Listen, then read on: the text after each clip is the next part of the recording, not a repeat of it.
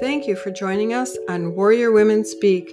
I'm Judge Rosemarie Aquilina, author of Just Watch Me, and I'm joined with my co host, Shari Botwin, LCSW, social worker and trauma specialist, and author of Thriving After Trauma Stories of Living and Healing.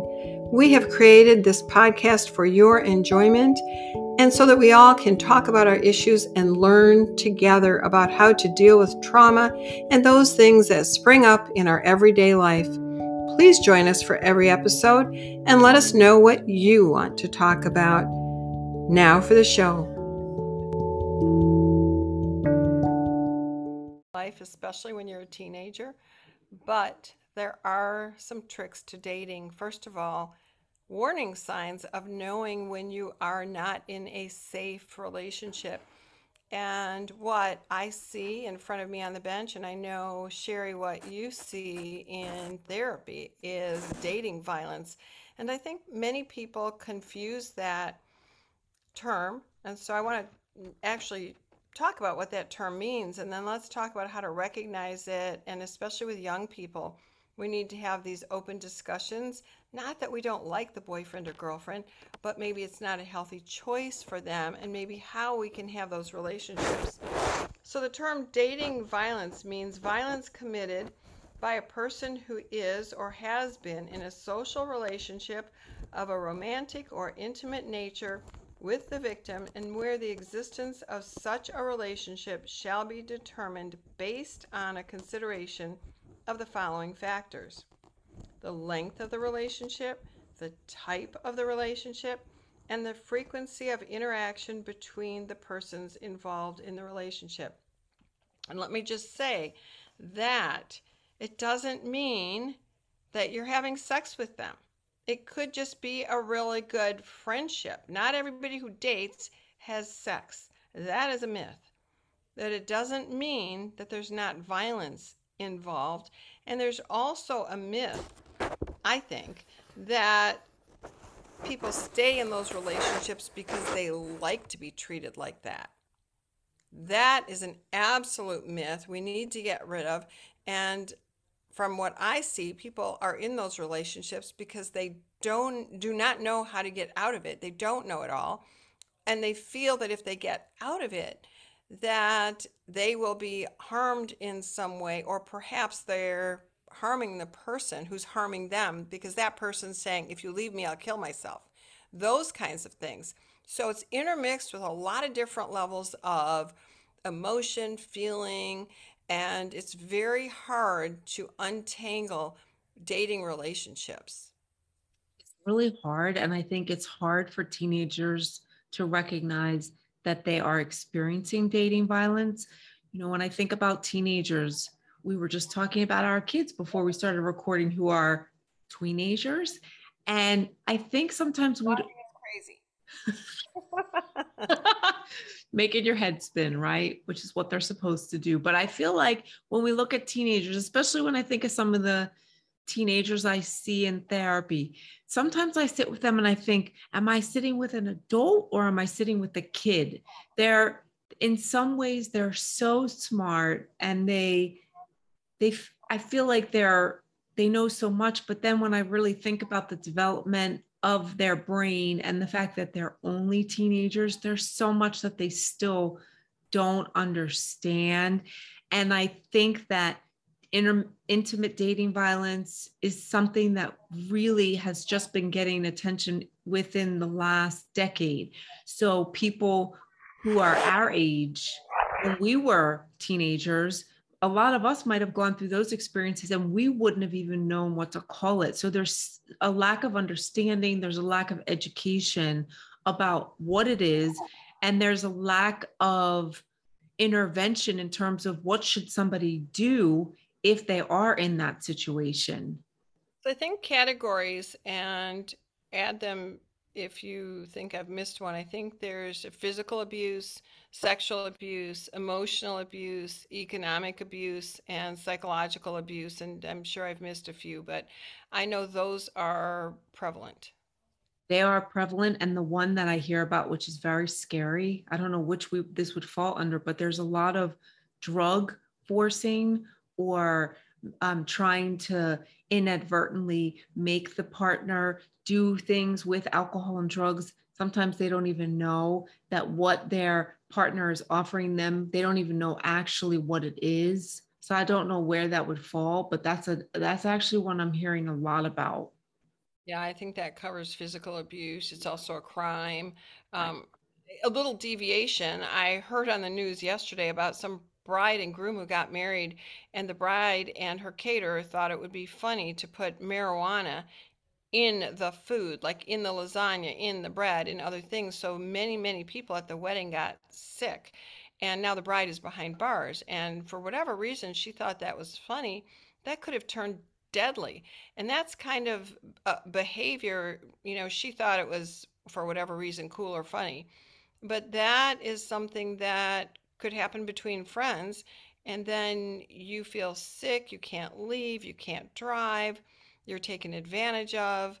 Uh, and it, it's a way to ultimately control you so that you're powerless against whatever someone wants to do with you. Here, here's part of the problem with with partner violence and dating violence. I think what happens is one of the partners says to the other partner, "Here, you should drink this," or "Here, you should take this," and then people that I'm seeing in therapy will say to me, Well, but I took it. He didn't force it down my throat. He didn't put a gun to my head. And I think that there's different types of abuse, and a lot of it's about coercion and manipulation. So, like we talk about in other episodes, there's so much self blame when it comes to these types of behaviors that people are having to deal with. But I would like to say, and I think this is really important, just like with Uh, it, sexual contact, if you are consenting, you are saying yes. If you are feeling like I am taking this drug or drinking this drink because I feel like I don't have a choice, that is not consent. That's coercion, that's manipulation. And I think that's a big part of dating violence. There's a lot of, if you say this, if you don't do that, you should do this. There's a lot of these shoulds and have tos, and some of it's just the way partners are actually communicating. It's not even always the actual act of violence, it's the way things are communicated. Well, and that's really emotional abuse. It's right. undermining an individual's sense of self self worth and their self esteem, and it's very abusive. And it could include constant criticism, diminishing one's abilities to know that they're worth something, that they are able of doing something. Where when they're told, "Well, you're worthless, you couldn't do this anyway. Take this, and then maybe you'll be pleasant enough for me to be around." Uh, you're called names. Um, then there's also the threats if you don't do this i will leave. I will tell. I will harm you. I will harm your animal your child. I mean there's so much of this is overlapping and i think people need to learn to really take some time out look at their relationship figure out if they're happy and if they're not happy why aren't they happy? And ask themselves questions like is my partner jealous uh, if I talk to someone? Eh, are they jealous if I get a raise? Are they jealous on the day that I'm happiest? Do they do something to interfere with my happiness? Do they frighten or intimidate me ever? Because sh- that should never happen. So even once is too much. Does your partner put you down in front of others or just constantly when you're alone together? Um, were you ever held down, pushed, shoved? Even if you think, well, that was accidental, is there a question in your mind that maybe it wasn't accidental and you've been gaslighted to believe it was accidental? Have you ever been kicked and then they say, oh, that, that was an accident? And sometimes those things happen, but sometimes they're just intentional and you're gaslighted to believe it was an accident. And then, you know, have you ever been frightened into sex, intimidated into sex? Drugged into sex or anything else you didn't want to do in the moment? I mean, those are some, just some of the questions off the top of my head, but those are all based on stories that people have told me in front of me on the bench. Victims tell me this is what happened. And of course, often often the defendants, the perpetrators, say, well, that's not true. That's not what was going on. And they want to gaslight me. And of course, it's really pretty hard to gaslight me on those things. Can't even imagine how oh, somebody could possibly do that. But one of the things that is shocking to me in the last few years, I have met a few clients who are 17, 18, and they actually come from families where there's a history of divorce and loss, but there's not a history of abuse. And I think to myself, like, I'm thinking of this one young woman in particular. Her mom is one of the most understanding, accepting. Um, I love this this mom. And when I talked to this client and I asked her, what made you not like what made stopped you from talking to your mom about this? Like this is where I get sort of flustered, even though I understand shame, I understand denial. You know, when we're talking about teens and we're talking about dating violence, there are people who have adults that they can talk to, but the fear and the shame is so strong that, like with this particular client, when she finally started talking to me about it and talking to her mom about it, it was it was it was heartbreaking because all the mom kept saying was why didn't you tell me? or what stopped you from coming to me? So i think i want to say to people as you're reading this list of things to watch out for i want you to think about who is somebody who's a trusted person in my life so if i can't allow myself to hear what these warning signs are believe that they're happening to me who is who, who do i have in my life that i can just sort of say do you think this is normal to experience in a relationship because I think that when you're with somebody that you love and that you think loves you, you can be tricked and manipulated pretty much in any way. Yeah, and you know what? If you can't talk to someone right now, just start making a list of things that you're uncertain about, and then you can show it to a therapist, you could show it to a trusted friend when you figure out who you can trust because sometimes you know the the persons that are around you they like the other person that you're with that you're dating that you're friends with and so then it becomes well what did you do to piss them off and so it becomes a blame shifting rather than seeing that you need help and of course social media does not help if you're getting unwanted emails or letters um, if there's any threat that's made in those, save them, turn them over to law enforcement. If someone is breaking your things or stealing them from you or doesn't want you to go certain places that you've always gone and you suddenly feel guilty for the things that you take pleasure in, write those things down. Talk to someone who's a good sounding board. Watch out for your devices. when you talk about social media, I don't know if you know about this, but there's a device now that um, you can get with an Apple phone. It's a device that you can buy in the store. It's a tracker. It's not attached, it's not in the phone, but it's a device that you can place in somebody's backpack or pocketbook. And what happens sometimes in these in these types of relationships is one of the partners will put the tracker in the glove compartment or in somebody's wallet and then you know i talk to people who don't even know that they've been stalked. I also see that when, and I'm thinking of this one client, when she finally was wanting to break up with this guy and telling him, I don't want to be with you anymore, she tried to do everything she could. She blocked him on all social media, she blocked him on her phone, but he still found ways to access her, which is scary because I think, you know, before we had all this technology, if there's a restraining order or if you don't have a phone, it's harder for somebody to access and figure out where you are. But now it's almost impossible to protect your anonymity or your location. So that's something that I think is really important to think about. I see this too often. I see, especially uh, teenagers and college students, I see them being so trusting with their partners when it comes to their privacy that when it comes time for that person my client in this situation to say, you know what, I don't want to be with you anymore. I had one client who was trying to break up with her boyfriend.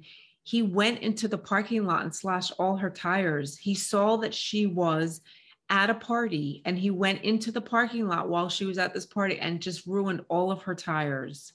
Yeah, well, you know, it reminds me of a case I had. Uh, it was now probably several years ago, but it just has stuck in my head.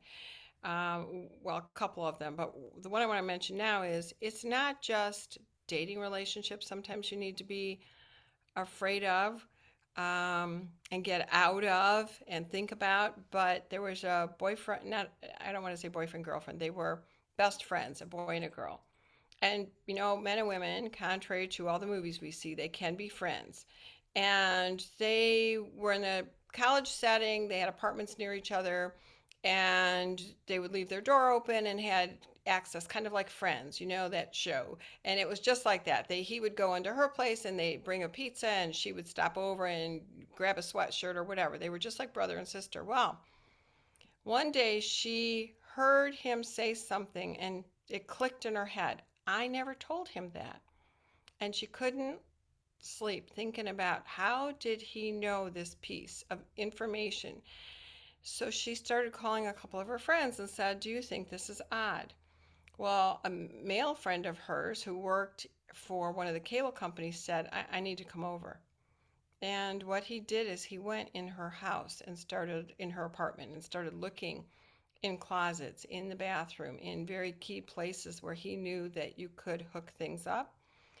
And found cameras in her bathroom, in her bedroom, in her kitchen, in every private place that she could be in her apartment.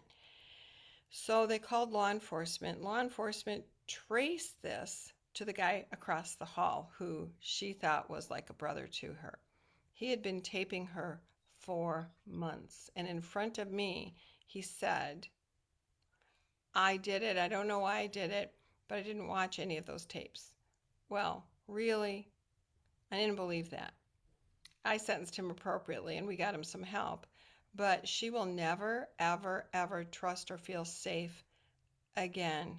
And she had to move from that apartment. She couldn't spend one more night in there.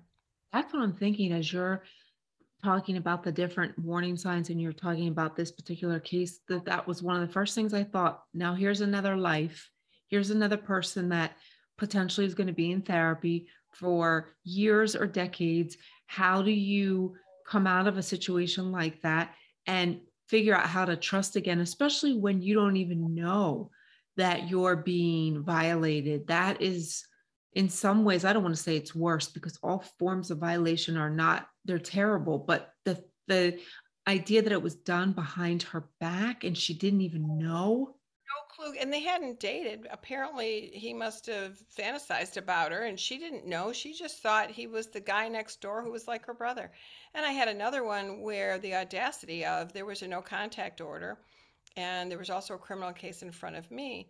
But um, this perpetrator knew that the victim, his former girlfriend, would be in the courthouse. So he got there early and he watched and waited for her to go in the courtroom or in the courthouse, knowing she would be in the courtroom and he would be there shortly. And what he did was he put one of those things that you're talking about, those trackers, in her car. But at that time, they're not they weren't as sophisticated as they are today. And it was actually like a little phone that had a tracker. And so he attached it to the battery of her car. She's driving then, this is, you know, a month or so later she's driving them down the highway and it was a nice day and she had the windows open and her engine she thinks she starts hearing a phone. She looks at her phone her phone's not ringing and she thinks this is coming from her engine and oh maybe it's something clinking. She pulls over opens up her hood and finds a phone that's ringing that's attached to it. So it must have been on silent but it, you know it hit a bump and it went on and I don't know who was calling, but it started ringing. And she didn't know either. So she called law enforcement, and that phone, that tracking device, was traced to him. And then in front of me, now he has yet another case.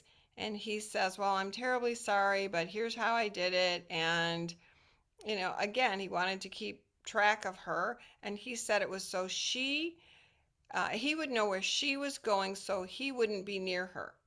Again, creative excuse, but I didn't believe that either. You know, I think what happens is perpetrators who are doing this, they actually convince themselves when he's saying that to you in the courtroom, I think he actually believes that that's true. He that's part of the crazy making pathology is that when somebody is acting in such controlling and abusive ways, they find ways to justify their actions. You know, the other thing I'm thinking about is, and I'm hearing more and more about this, there's a lot of intimate dating violence in lesbian couples. I see this a lot. I've been talking to somebody for a couple years now, and the things that her girlfriend has said and done to her are atrocious. So that's the other thing. This is not just males to females, this is males to males, females to females. The truth is, anybody is capable of acting in abusive ways. It's not just a male thing. So I think that becomes more of an issue because if you're dating a woman who's abusing you, my client would say to you, nobody's ever going to believe me. There's no way anybody's ever going to believe me. And a lot of times when she tells me about what happened this time or that time, she'll say to me, Do you actually believe me? Do you really think that this is possible? Because I think there's all this, there's gender bias when it comes to this type of abuse, and there's so much shame and disbelief that comes with it. So I don't actually know if you've had any cases. I had a lot of those. Okay. And let me ask you, because psychologically, here's what I've wondered. It's interesting that you bring that up. And, and for many years, I've had these cases in front of me. I've been a judge now for 18 years, and I think some of the most horrifying uh, stalking, domestic violence cases that I've had have been with the within the LGBTQ um, community. And I, I, have to say, yeah. my theory, okay, my theory, because I see how broken down they are in front of me. And sometimes it's it's both. The police couldn't decide and they charged both. It just depends on what was going on. And what I hear um, is not just violence, but sheer gut wrenching sadness and pain. And it's not just from the victim, but also from the perpetrator. And I feel when I listen to the various situations, the commonality is that they thought they found someone who really understood them, believed in them, trusted them when the whole world is sort of against them. Many of them, the parents said, I don't, you know, don't come back. Uh, friend groups changed when they came out, all of that. And so now they found someone they really depended on. And for whatever reason, that turned south. And I think it's almost more devastating because now the one person they relied on and were totally accepted by, uh, that relationship has gone bad. Yeah. So it's great that you're bringing up this point because oftentimes when I hear the characteristics of the perpetrator, I can hear that this is a person who comes from a family where they were abused or where they felt rejected or abandoned. And I think you're absolutely right. Usually, in those situations, both people are in excruciating pain.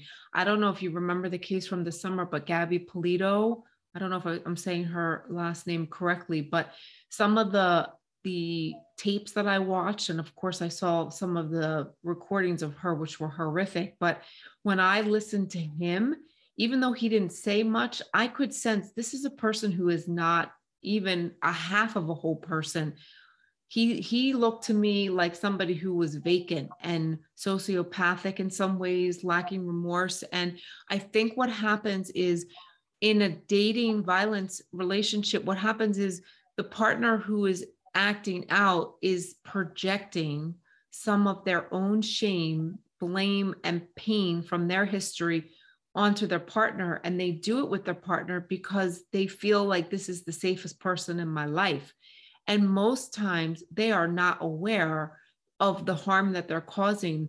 They're not they're not waking up in the morning saying, "What can I do to abuse my girlfriend today?" It's not like that. And I'm sure you because I know that you listen to everybody in your courtroom and you ask questions to the perpetrator, to the victims about what tell me more about who you are and where you come from. And this is something that I see any all of the clients that are flashing through my brain right now because there's many of them when I ask them questions tell me more about your girlfriend or tell me more about your boyfriend I can hear there's a lot of stuff there and I'll say to my clients I don't know if you understand this but some of the things that he or she is doing to you sounds to me like things that were done to your partner and now that that person is repeating it on to you it has Yeah. nothing to do with you you're not i mean you, they a lot of times as partners we feel like we're the cause of anything bad being done to us. And just the other day i was talking to this young woman and she's adorable and she's so smart.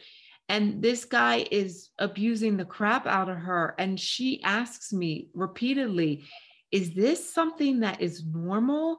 Is this do you think that if if we broke up that he would do this to the next person? I said i absolutely do because i don't think it has anything to do with you Yeah. Uh, you know, I I feel the pain. I I I don't people have said, you know, you're an empath. I don't call myself an empath. I can just you, you see pain. You don't need to I, I just I see and feel the pain from both sides, the victim and the defendant in these cases. And it is so raw. And when I look at rehabilitation, you know, I, I will have the defendant pay for the victim's um, copay for their therapy, but then I will also have the perpetrator go to counseling, but sometimes I include grief counseling because I find that, and it doesn't have to be for loss, but I find that they're grieving, uh, or for death, I should say, but they're grieving the loss of their family unit who they grew up with, and now they've come out, and now they don't want anything to do with them, or their best friend, or what have you. Um, and so they have to deal with that grief and loss in order to even move forward to address their healing because all they feel is these abandonment issues and they're not even ready to acknowledge that the violence is coming from there so i i don't know right or wrong i send them to a couple of different kinds of therapists because they need cognitive and they need the grief and then they need the anger management and the domestic violence and not all therapists can do all of that but and i don't know right or wrong if that's even what i'm supposed to be doing but when i listen it is not a one size fits all for this kind of pain when they're feeling so unaccepted accepted and then in the throes of i can't trust anybody Right. So when you just said a minute ago about people will say I'm an empath, and it's not that I'm necessarily an empath, it's that I can see and feel pain in other people. Here's the thing for people like us who have awareness and people like us who've been through extraordinary traumatic events, we have the awareness and the ability to look at ourselves and see how we affect others. That's the difference between people like us who've been through stuff and people who are ending up in your courtroom or who are abusing my clients they have they lack the ability to be able to look at what they're doing in the moment how they're causing harm and the impact it's going to have on the other person because they haven't done the work that you're telling them to do. If you've been through something and it doesn't have to be something traumatic because that's such a overused strong word but if you come from a place where you feel unaccepted or where you've been bullied or where you have abandonment issues if you don't understand as you become a teenager and young adult and adult if you if you don't look at the effects that that has on you and how it shapes your personality and how you treat others you're much more likely to go out in the world and cause a lot of harm i can tell you before I did the work that I've done starting in my mid 20s. I look back on my childhood and my early adolescence and adolescence, and I think, gosh, there were times when the only way I could feel good about myself is by putting somebody else down. I had no idea why I was doing that. And I didn't like that I was doing that. I went and did all this flipping work. But if I hadn't, and there's a lot of people out there that don't even know they have work that they need to do if you don't do that work, you're just going to go out and you're going to repeat stuff. And it's, I think it's sad because then like this client that I'm talking about, the one that um, who's asking me, is this something that's normal in a relationship? She didn't have a trauma history before she started dating this guy. So sometimes what I think to myself is, here's somebody that escaped a bad childhood. She grew up in a good family. She had a great college experience. She's a great job. And it makes me really mad to think about what this boyfriend is doing to her. And now I think when she finally realizes she really needs to break up with this guy, then she's going to have to go through trauma work with me because this guy who hasn't dealt with his shit is taking it out on her. And now here's another person who has to go through recovery. And it makes it actually really makes me really mad. Yeah, I with my oldest daughter, there was a friend of hers, and she wasn't really a friend, she was more of an acquaintance in high school. And she started living with her boyfriend, and you know, this was geez, 20 years ago. And I said, you know, that's not really appropriate. Have her meet me in a restaurant. And I, I think she needs to come live with us. I'll call her parents and say I'm moving her from her boyfriend's residence to mine and see if they're okay with that. And so that's ultimately what we did. And she came and lived with me. And there were a couple of things that were really uh, tip off to me uh, that she was in more of a violent, abusive relationship. And she eventually got out of it, but it took a long time and a lot of therapy. And that was one of my conditions is you have to talk to a therapist to live with me. I understand if you don't want to go live with your parents, not appropriate to live with your boyfriend, and you can come live with me, but I have house rules. And the first thing that's going to happen is therapy. And I got her parents to agree. But you know, dating and uh, relationship violence has this pattern of coercive and abusive tactics. And what I found, it can be very simple. Like for her, her boyfriend always wanted her to eat, like overeat, like there were always chips and food in her bedroom. I don't allow food in the bedroom. And I would say, What is going on here? And he wouldn't let her wear makeup. And he would tell her things well you're prettier without it. And so this teen girl who was really blossoming into a beautiful human being inside and out he wanted her to be overweight and not make herself attractive. And it was completely abusive and controlling behavior. And she thought he just loved her for who she was and all of that you know uh, all natural. And in fact it was so controlling and years later, now she's grown up and she has a family of her own, and she called me and she said, You know, I'm sorry for how I behaved with you. And I realized what you were trying to do. And, you know, you were right all along. He, he was abusing me, but it, it's taken me years to realize that and a lot more counseling. Because eventually she did go back to her house. And of course, that was my goal. But um, I wasn't sure how the story ended. But she, after about a decade, realized that even those small things were abusive. And she said, You know, no one talked about it at school. I didn't know. She said, I don't know how you saw it. And, I, and she said, And I never told you. And I said, I know you never told me. I just knew something was wrong and I wanted to get you help. It wasn't my place to interfere with you, what was going on with you, because that was between you and your therapist. And I'm, I was glad she finally understood it and now has a, I think, a good life and is raising some good kids. But it was very sad to me to watch.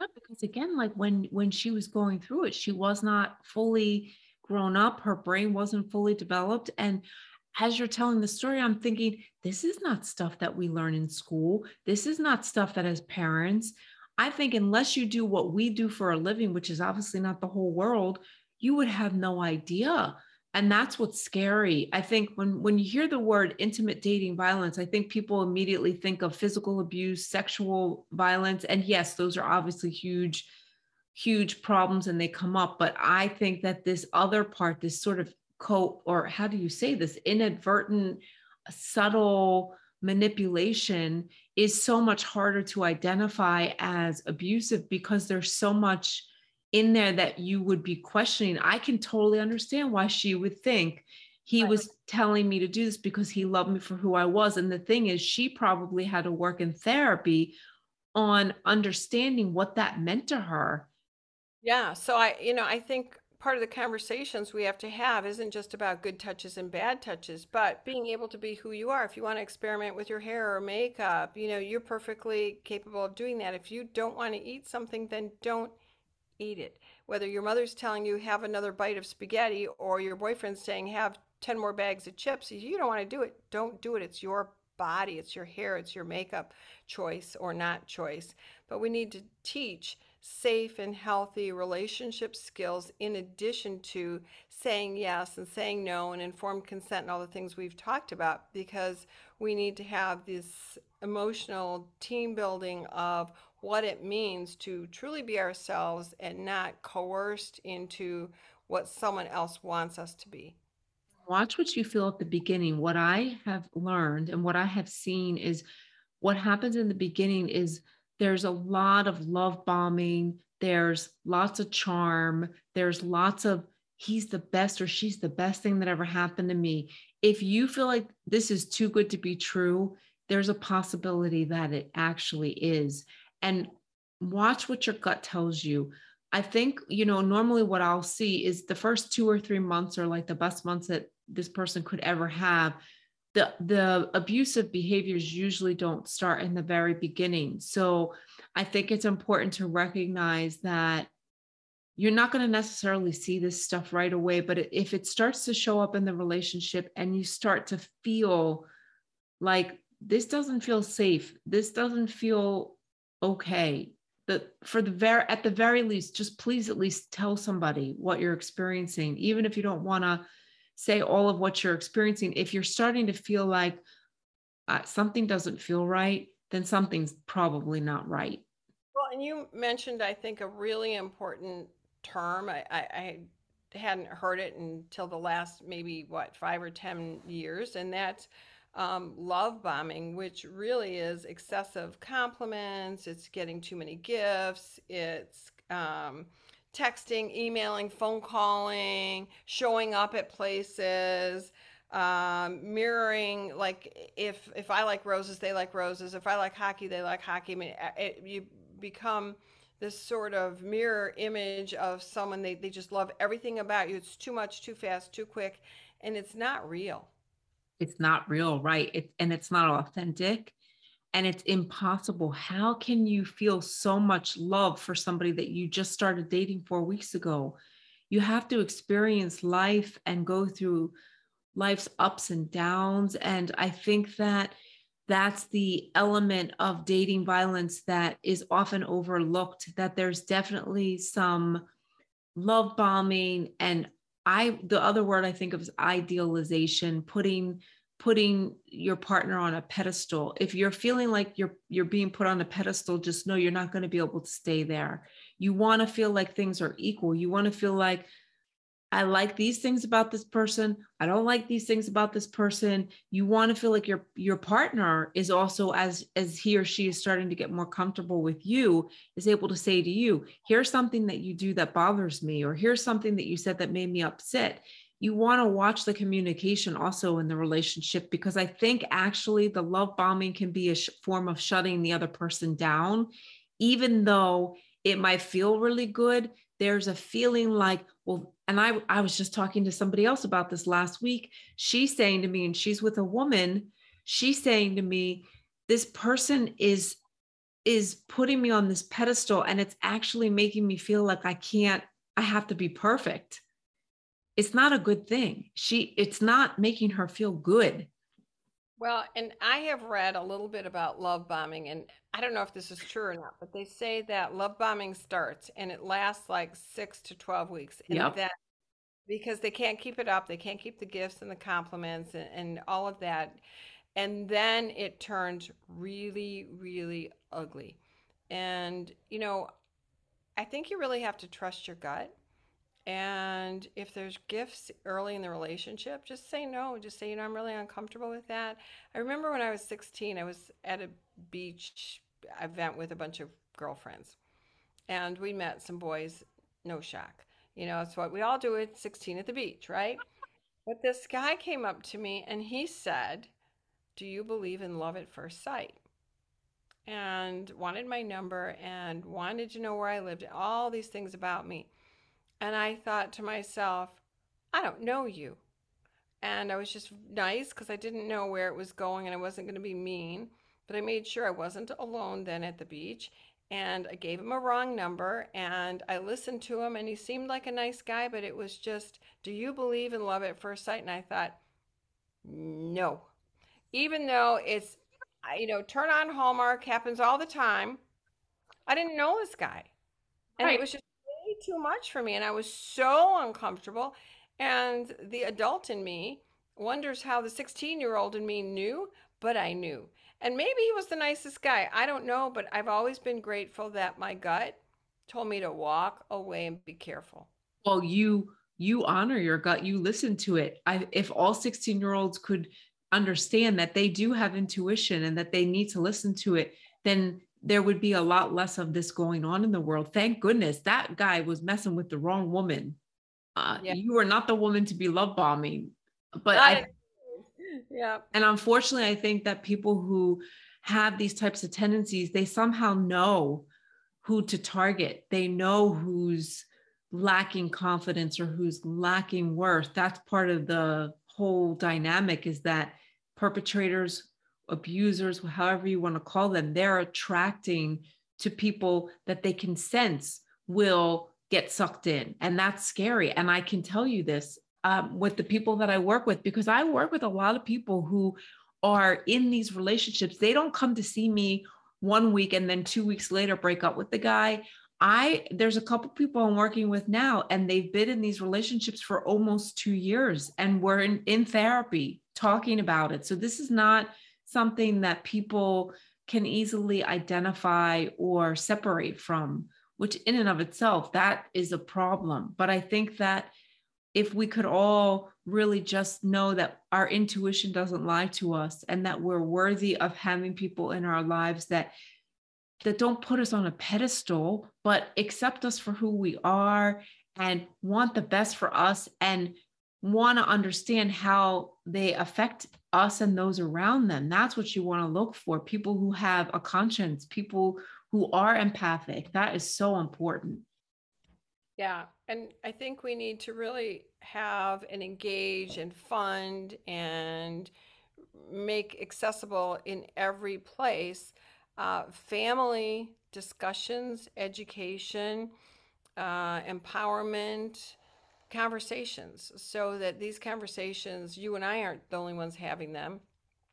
They're being had as, and taken seriously at the dinner table, um, in the schoolyard, uh, in classrooms, so that people recognize teen violence, that they recognize controlling behavior, manipulative behavior, and that they are okay saying, I'm going to wear my hair how I want to. You can't tell me how to dress. You can't tell me who my friends are. I'm going to be who I am. And we all need to applaud who we are. If only we could encourage everybody to really, when it comes to being in relationships that feel unsafe, to be able to go to our friends, go to our families and say, This is what's happening you tell me what you think. Do you think this sounds okay? Or do you think this sounds like red flags? I think that would be so helpful. And I think that's one of the things that I talk to all of my clients about. I'm a therapist, right? But I can't tell you what to do. And oftentimes, what I do with my teenagers and my younger women, college students, is I say, what do your friends think of this guy or what uh, with the one that's dating a woman i constantly say to her what does your friends say to you? What are your friends saying to you about this? What are your coworkers? And she takes in what they're saying, and they're all telling her, you really should break up with this person. This does not sound good. So I think to be able to, like you said, have conversations. It's it's a topic that needs to come up in schools. It's a topic that needs to be talked about in society. It's it's something that requires attention yeah, we need to have discussions about what is a healthy relationship? How to do we recognize a healthy relationship over an unhealthy one? How do we manage our feelings? Where can we go if we can't talk to our parents? Who's our safe person who we can talk to about this if we have questions? Is the school counselor someone that they could talk with about this? Is there an aunt, an uncle, neighbor, the mother of a girlfriend they can talk with because sometimes you can't go to your home. And there are a lot of homes, sadly, where there's unhealthy relationships there. So it's no surprise that those unhealthy relationships end up in a teen dating situation.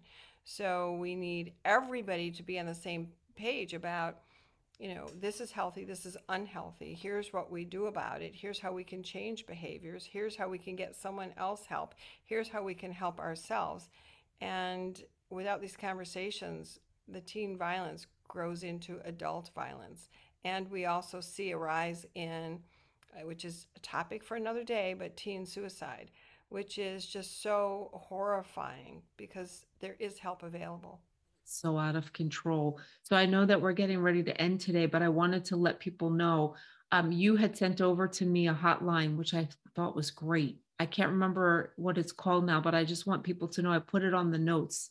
Think National Teen something. But what I loved about the uh, message on the when you sent me the information, there's peer support available. So it sounds like it's one of those hotlines where you can do it through texting, you can do it through your phone, and there's always somebody there. And it sounds like the people that are working behind the scenes on that hotline have been through it. So if you don't have friends that you can talk to or you you don't feel safe talking to your parents please reach out to these resources we put them we put all these links on the notes of every show so i'm hoping that if you're out there and you're listening to us and you're thinking gosh this is something that is really happening to me, but I don't know what to do, go to our notes and look to see what resources you can access.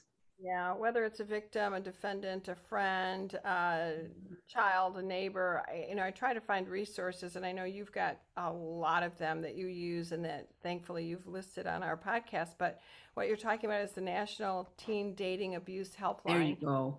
They do have peer advocates who are available to talk, text, or chat online 24 7. So if you have a child, you know, they don't want to talk to you, at least give them a resource, give them an outlet. We have got to stop teen violence. We've got to intervene on dating violence and, and bad relationships. So we just need to keep all doors open, listen, and be there to help, not criticize. Hopefully, we've helped somebody out there today. I feel like we probably did. And I think it's great that we have this conversation. It's a topic that needs more attention. It's a topic that's still misunderstood by the general public. And unfortunately, it's an experience that many people have been through. Sadly. Yeah. So send us your topics, your stories, and keep listening. We love to hear from you. And we'll see you next week. See you next time. Bye. Bye bye. Thanks so much for joining us today on Warrior Women Speak. It truly is an honor to be able to sit down with Judge Aquilina and have such meaningful conversations. Stay tuned. Each Monday, we will be releasing new episodes in the hopes that we will inspire, uplift, and instill hope. Be sure to subscribe now to at Warrior Women Speak. Until next time.